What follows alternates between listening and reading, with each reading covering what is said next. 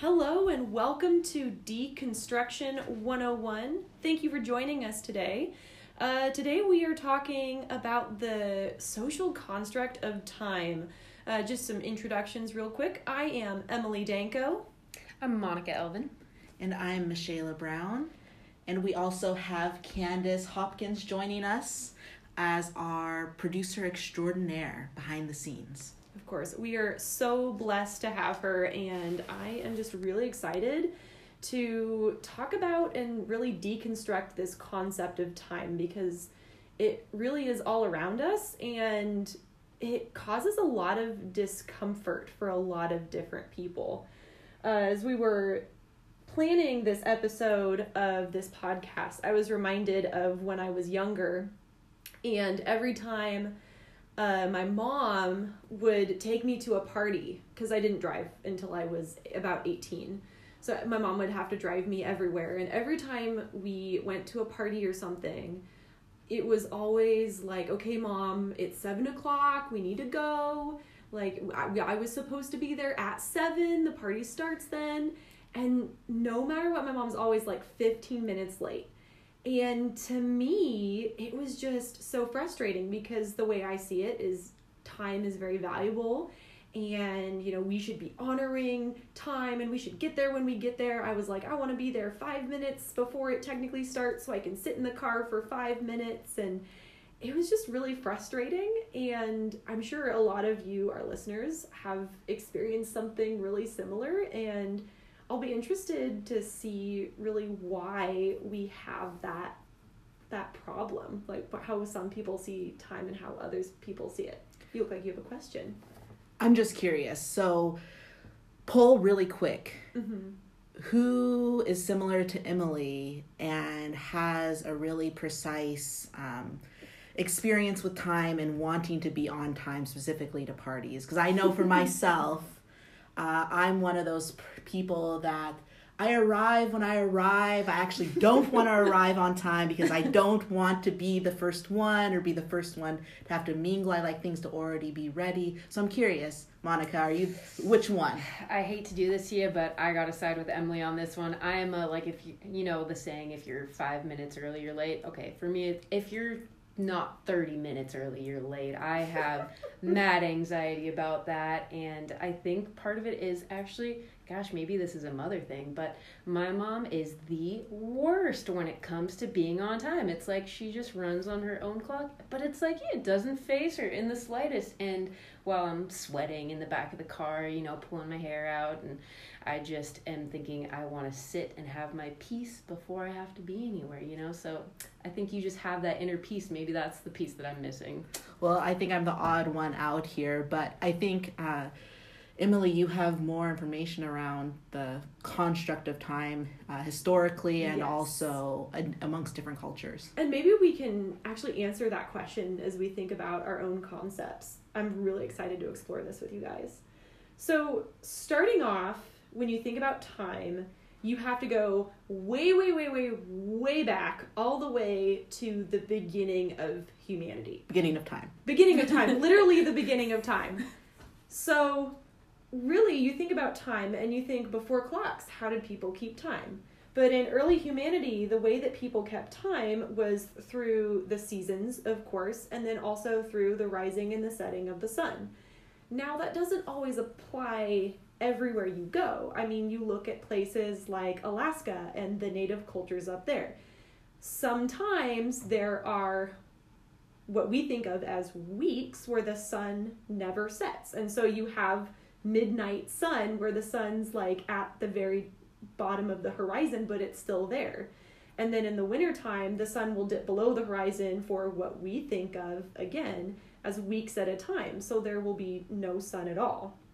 And so, what your concept of time was was really tied to this rhythm of nature, and it was really tied to what was going on around you because you had no way to travel to different areas of the world and see how other people imagine time. And then also, if you were a hunter gatherer, you had to be really conscious of when berries were ripe and when certain animals came through because if you didn't get that narrow window of when the mammoths were migrating then you may not have any supplies for the winter so it was really crucial that people had this understanding of the seasons but it was definitely a slower concept of time than we think of today Around 1500 BC, though, that started to change as we started to see more civilizations. So you had people who weren't necessarily hunter gatherers, but they were farmers. And farmers had that similar idea okay, we need to know when to plant, we need to know when to harvest, we need to know the season in which our animals will be fertile and when they'll be pregnant so we don't overwork them during certain seasons. Especially in Egypt, they had to know when the flooding would happen and when the flooding would not happen. But again, it was still very, very slow concept of time, and it was seen as this circle that d- didn't end. Um, at the same time, though, too, we were starting to see things like sundials and water clocks. And a lot of these timekeeping devices were actually in things like temples because you would worship at certain times, you would have uh, uh, services at certain times, and things like that. And so it started to slowly change. Okay, we're going to let everybody know at this time because of what the sundial has told us now we're going to start worship or this is when we're going to make a sacrifice. So it slowly started to change. But at the same time, too, time was very, very local because a sundial in one city might be very different than a sundial in another city depending on the sun. So two cities might be 20 miles apart, but their time might be ever so slightly off from each other. Mm-hmm. Which brings us to the Industrial Revolution and railroads because capitalism controls everything. so, as we get into the Industrial Revolution, people started to be paid by the hour rather than in productivity or goods. If you were a farmer in ancient Egypt, you might have been paid in money or you might have been paid according to how many bushels you harvested but more likely you were given goods in exchange for your services. In the Industrial Revolution, though, we started to have automated factories that would run 24 7, and we also had labor laws that dictated how many hours a day and how many hours a week people could work. So you start to see more and more timekeeping devices, especially in the United States where we had a lot of automation. And then once the railroads started to develop in the West, the railroad said, hey, we need a centralized system of time so the people in New York know when they have to get to the train. Because a delay for 15 minutes here while we wait for people to board means a half hour delay later on, right? So you start to see these cascading lateness of the railroads and the railroads say would say you know we're not having that. We need to make lots of money so we want to run on time. Now they're never on time now but the railroads are responsible for the clocks as we know them today because before it was just based on city basically a different each city would have a different clock that they would base everything in the town off of and often it was the church. Hmm. very interesting is very, very. interesting. Have any of y'all been um, been or experienced um, a flight being on time or a train being on time? No. no. I don't think I've ever been traveling and had something either arrive on time or or, or I, most of the time it's been late. I was stuck in the Boston airport for six hours once because of a broken bathroom on a plane. Amazing. Mm. Amazing. time being so important in our current uh, context and so tied to capitalism and travel, and yet it seems as though it is never on time. Mm-hmm. And so I think that brings me to a question I've been pondering as we've been exploring the concept of time has to do with to whom does standardized time benefit? And so, Emily, you began to go into the context of time's involvement with the railroad and the railroad's need for a standard method of timekeeping. But again, for who does that benefit? And you also mentioned the loss of the local temporal context and that um, what does that loss mean? And I think when we look at today, many uh, communities are beginning to demand, in a way, um, their time back. Emily also mentioned the role of the labor movement, and we can understand the labor movement as a modern protest to reclaim our time back. Um, as time began to be claimed by the bosses um, in regards to when your workday began and when it would end and how long it would last um, when we're thinking about um, a week. And in the labor movement, folks began to demand that you know you don't work 11 hours a day, and now we have laws that allow for that. I think this might be a good time for a quick commercial break. Um, so we will see you guys back here in just a minute. Have you ever been curious about what makes a good leader? Or considered running or starting your own nonprofit organization? Whitworth University's Graduate Studies in Education, Administrative, and Nonprofit Leadership program was designed for leaders ready to make a lasting impact in their communities. If you've ever thought about leadership or have aspirations of better serving your community, do us a favor and check us out online at whitworth.edu slash GSE. Welcome back, everyone. We are talking about the social construct of time. We were just discussing the question of to whom does standardized time benefit? And the new age movement of really progressive folks attempting to reclaim time. Actually, really interesting there is um, an island off of uh, off of a Norwegian island, excuse me, Sommarøy. Uh, that as a community they are fighting to go time free to be the first um, time zone free um, country 69 days a year the sun does not set there and so they claim that it is impossible to, to adhere to modern and rigid time conventions of when to sleep and when to wake during the long stretches of time when the sun does not set, few folks pay attention to time anyway. And so they're like, why keep it? Let's get rid of it. Um, we don't need it. And um, yeah, so they are banding together to try to organize to get rid of time. Imagine that. Monica, what do you think about that? Well, see, it's interesting because I did live in Alaska for about a year and a half, yes. so it's two summers. So we've kind of touched on this previously, but I completely condone this as somebody who's lived in a part of the world where the sun just doesn't set. Uh, I mean, we would go on midnight hikes. You're up until three, four in the morning, and you're just never tired. Um, so even though it seems like, well, shouldn't our bodies naturally, you know, get tired even if it's light out?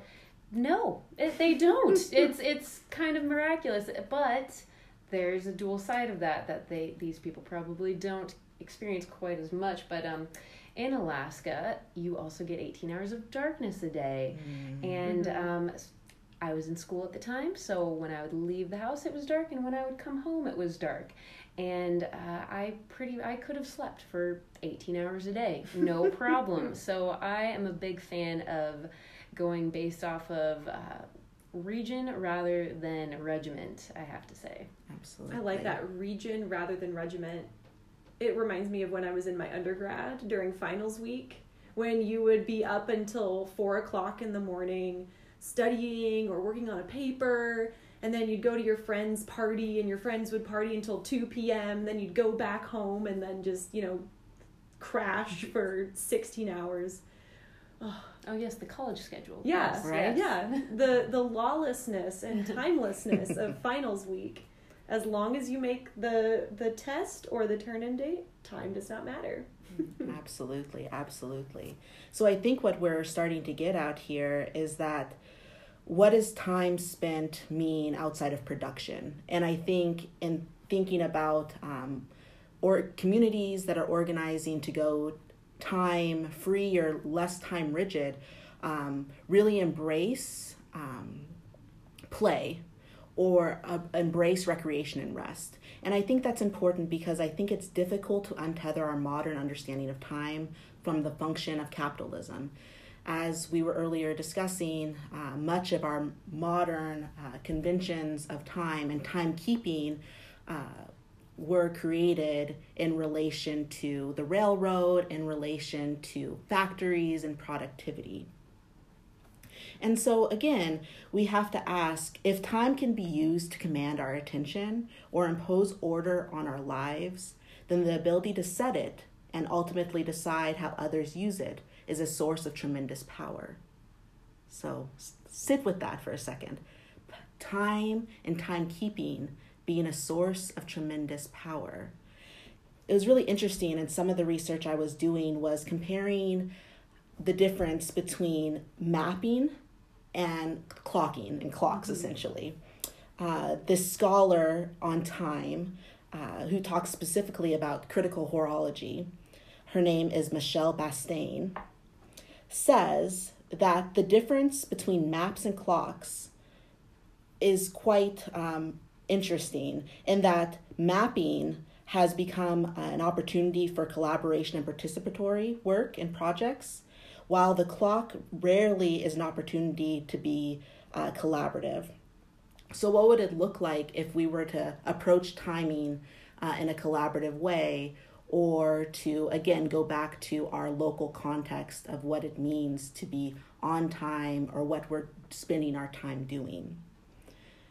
Additionally, there is a wonderful woman, she calls herself the Nap Bishop I love that title. I really would love to, you know, figure out how I can get those credentials of you being be a nap, nap, bishop. You got to be the nap pope. there we go. That's the highest uh, form. But she, uh, you have to follow her on Instagram. We'll figure out how to connect uh, y'all to her. But she runs the NAP ministry, and really what she is trying to promote is rest as resistance and how important uh, folks reclaiming their time specifically for rest and the power that comes with that, as well as the creative energy that comes when we're constantly not having to produce, when we're constantly not having to be on time at a job or only valuing time when you're producing something, that there is value in the time we take for ourselves or in collaboration with others. I also think it's worth us exploring how biologically it's beneficial for us to expand our understanding of time and to perhaps break free from the constraint the constraints of timekeeping and of the clock. Gosh, I just love this topic of sleep. It's funny, it's this restful idea, and yet I think everybody gets a little excited when we talk about nap time and, and bedtime. I mean, I'm getting a little giddy. I but... wish we still had nap time. right? Why is that a thing in kindergarten and not in college when we need it? Um, so, actually, funnily enough, I, I, was looking at this research on circadian rhythms, which is exactly what I'm sure this Nap Bishop is um, centered around. So, it is our body's natural inner clock for rest. Um, and they actually did a study where essentially they put people into, we'll just call it a cave. No lights, no sense of time from the outside, no set meal times, nothing that would regularly regiment time as we think of it, right? So they're just lost in this abyss, and it turns out that they actually tend to run off of a 25 hour um, schedule rather than our 24 hour schedule that we typically think of. Now, okay, so we got pretty close, right? That's that's not terrible, only an hour off.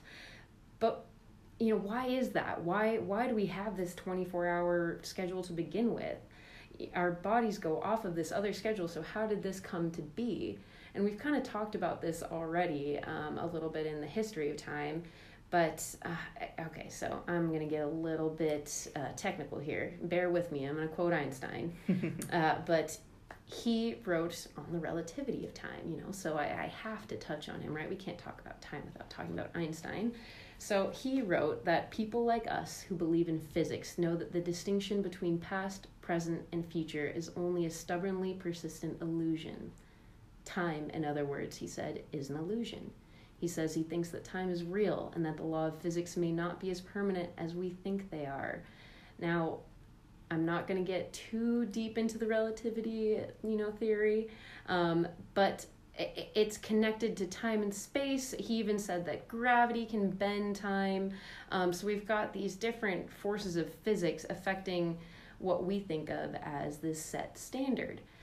Now, why with this expansive, technical, confusing, yet accepted theory that, you know, Einstein wasn't crazy, right? We, we think that he was a pretty smart guy and he probably knew what he was talking about. Why don't we accept this? Why do we have this regiment that we go off of regardless? Well, it's because human beings can't quite function in a world that does not have regiment. Now, a lot of you are probably cringing. You hate to hear that. You want to think that we're all free spirits. You know, we we can run off of our own clock. Well, that can be true. However, there is a concept in sociology that requires us to have schemas. Now, you can think of a schema as a stereotype. So I'll use, um, I'll give you an example when I was first learning about this in school. I'll use the example of getting onto a public bus. So imagine you're walking onto a bus, okay, and there's plenty of seats open, but there's also three or four people on the bus. How do you determine where to sit? Now, this may seem like something that you don't think about, right? You just sit down, but you do make a decision, right? A decision has to be made for you to sit down. Now, how do we make that decision? We have to use stereotypes. We have to use a schema, a set of ideas that allows us to understand our surroundings. So you see an elderly woman, you know, she's got her little purse, she's probably got some hard candies in there, and she's just looking sweet as a bug, right?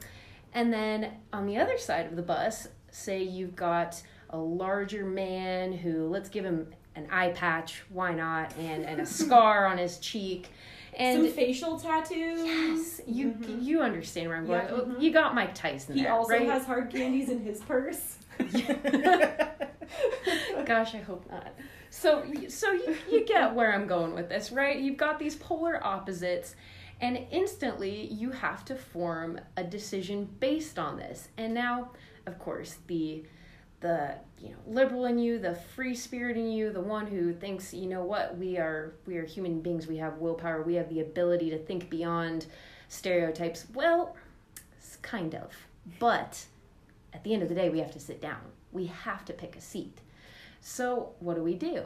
We go to our best guess. We go to our stereotypes that we hold of okay where am I most likely safe? Probably next to the lady with the caramels. Maybe she'll even give me one, right? That's that's going to be my choice because I have to make it. Now, this is just a, to give an example of how we we have to generalize and we have to use these these understandings that although it may be false, maybe you know Mike Tyson over there has candies too, and maybe he would give them to me.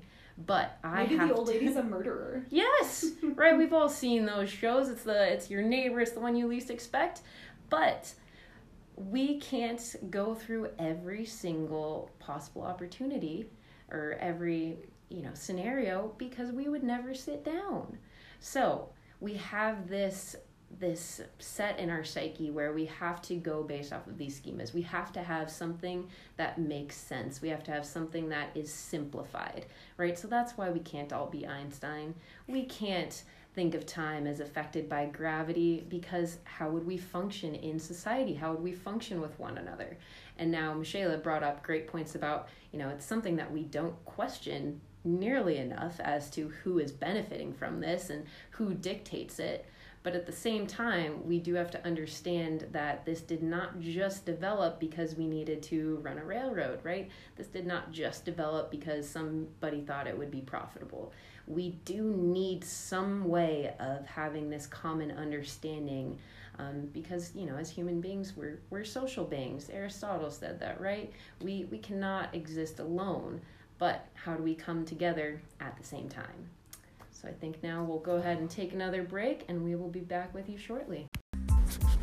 At Spokane Treatment and Recovery Services, we are dedicated to our community. That's why we have a sobering unit that runs 24 7 and is the first step into our detox unit. We're fully staffed around the clock in order to make sure that we can answer any questions over the phone while we serve our clientele. For more information or to call anytime, day or night, you can dial 509 570 7255.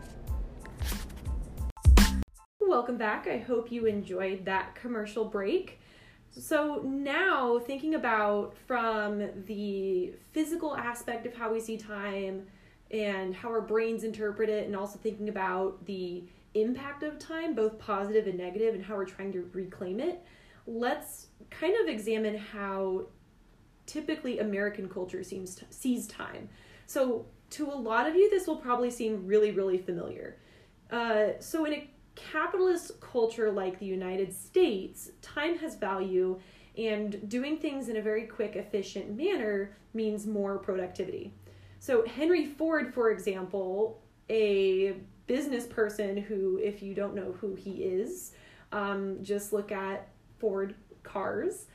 He popularized the use of assembly lines, basically, where you would have a worker doing the same motion or working on a small piece of the car, and that would be all they would do all day long. So instead of one person working on one car, they would just hit like screw the same screw into the same place on 20 different cars. So by implementing this assembly line, Henry Ford cut down car production from 12 hours to two and a half hours. Wow. It used to take 12 hours to make one car, and he cut it down to two hours and 30 minutes. But part of that too, we think about how we interpret time as this like 25 hour mental clock we have. Like, what does that do to the quality of life for these people working on this line? There have been studies shown that actually working in assembly lines is not good mentally for a lot of people's mental health. Um, part of that really stringent structure of time is also seen in other countries like Switzerland and Germany, which are also really known for their manufacturing capabilities. You think of Switzerland and you think of Swiss watches, you think of really meticulous, well crafted things. Swiss Army knives. Yeah, Swiss Army knives, things like that. Germans, so I was looking up like I was looking up uh, uh, sayings about time because I'm always part of like knowing cultures is also knowing their cultural sayings. Germans are known to say that it's better to be five minutes early than one minute late. Woo! Yeah. Are y'all German? Actually, yes. I was gonna say, like, are you German? I was curious to see. Mm-hmm. Maybe that's uh, maybe I inherited that, so it's not Mhm. my fault, Some mom. ancestral Sorry. roots. Yes. Exactly. And it did come from my dad's side. Oh gosh, truths are coming out. There you go. So that could be an explanation of why you see time as this like strict, stringent thing. Uh, now, why is that? You know, why do the Swiss and the Germans have this very strict concept of time, and then on the other end of the spectrum, we have people like the Nap Bishop who really want to see time as this free flowing thing? according to an article that I found from the BBC, this is a theory. It's a very popular theory, but it's still a theory. So, you know, tell me whether you think it's right or not. Apparently, it's related to a harsh farming climate. Mm-hmm. Like I was saying, like you have to know when the seasons are, when the planting seasons are, because mm-hmm. if you don't plant your crops on time, if they're early or they're late, your plants are going to die on you and you're going to starve to death. Versus an island where you have a longer growing season, you may not be as reliant on the turning of the seasons and you have this more fluid concept of time because your life isn't depending on it. It's a theory and it's one that I am kind of agreeing with. But correct me if I'm wrong. Is that not where daylight savings came from? Was from a farming, um, I guess, mindset where they had to take advantage of the more light in the day um, in the summers, and and I could be wrong about that. But I'm I thought that that was kind of the initial, um, you know, purpose behind Mhm. that. Uh, or at least you know in more modern times or more more you Yeah. know not our not our you know post uh, r- or pre railroad times but But it's so interesting because you think that that would help productivity, making sure that people are awake during the times when it's more light out. But because our internal clocks are so used to the time, waking up at a certain time, going to work at a certain time, following these routines, we lose productivity. We lose millions of dollars in productivity every year because of daylight savings. Because hmm. people are so thrown off by this small change in their routine. Another poll, real quick. Okay, this happens to me. I swear every single weekend. If it's if it's a work day, if it's a school day, and it's time to wake up, like you have to arrive at eight o'clock, need to get up six forty five, seven, whatever. It's hard to do. You don't. Your body does not want to do it. But when it's the weekend, promise you, my body will be ready to shine, catch the morning worm, whatever, at 7 a.m. Consistent. Yes. Why is that? But it's that routine again, right? It's when you change your routine due to daylight savings, your body is so used to your little routines and, you know, upping your caloric burning at certain times because you're working or things like that. It's the same kind of like mental clock that you have going on. So I've got all this energy to be awake, and I have no reason to be awake. I'm too giddy to sleep. Exactly. Gosh. Exactly. That also brings us to how other people see time, other cultures see, see time. So, Candace, our researcher extraordinaire, uh, speaks, well, signs ASL and is deaf, hard of hearing. And she wants us to say that ASL is very, very strict when it comes to how they talk about time or sign about time. Time is always referenced first because it is seen as the most important. So, as an example, and keep in mind, ASL has a different grammar structure than traditional English does. So, it will sound a little different, but hopefully, you can still get the idea. So, in English, I went to the park this afternoon. You would translate it into ASL as today afternoon park, I go to finish. So you can see that today is first, afternoon, and then it gets into what the person is doing uh, and where they so where and then what they're doing. So you'd start off as the day because that's the biggest unit of time, then move to afternoon because that's a part of that day. Uh, getting into the cultural mindset about time. So this one you almost need to have like a visual in your brain. So imagine with me for a second. Germans and other very industry heavy places ha- think of time as a line, right? It's a line, it's always moving in the same direction, and if you waste it, it isn't coming back. It's moving along super fast and it's gone when it's gone, it's gone. Now, looking at other cultures, for ex- example, Japan, they think of time as a circle. So you've got time as a line and then time as a circle. So if you've ever heard the phrase history repeats itself, that's what cultures like Japan think of when they think of time. So uh, when you think about how Japanese think about time, time is going to happen no matter what and it will repeat itself. Your job is to be a passive observer of time and you react to it, but you don't necessarily divide it up the same way that you would um, from a German perspective. If you react poorly to a moment in time, you don't stress out about it because instead of thinking that that's time wasted, you see time as that circle and you know you're going to come back to that situation again or a very similar situation. And so you reflect and you use the lessons learned to react better the next time that happens to you. Actually, it's funny that you talk about the Japanese, the circle of, of kind of repetition. Um, I have a tattoo shared with my mom of an Enso ring um, because it does signify impermanence, right? It's that you have this opportunity to learn and to repeat.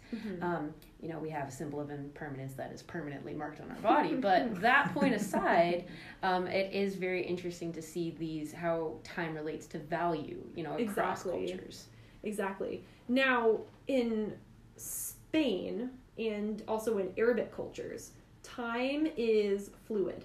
time is not important the meeting and the relationships and what you're doing in the moment is the most important thing. So if a meeting takes an hour and a half, but you still accomplish everything that you wanted to do in that meeting, even though you may have said it's only going to take an hour, it doesn't worry you if you're from a place like Spain because that's that's the you don't see time as as this resource to be wasted. Um, and you can see that in like our sayings in the United States, right? We say take your time if someone's, you know, struggling to say something and we want them to slow down and relax, things like that. We just say take your time. This implies, like you were saying, uh, Michela, that time is a resource and we're able to spend it at will, but we need to like have the permission of the person that we're talking to. Like we are you know, saying that your time is more valuable than mine, so I'm going to speed through what I'm doing. And then the person says, no, no, no.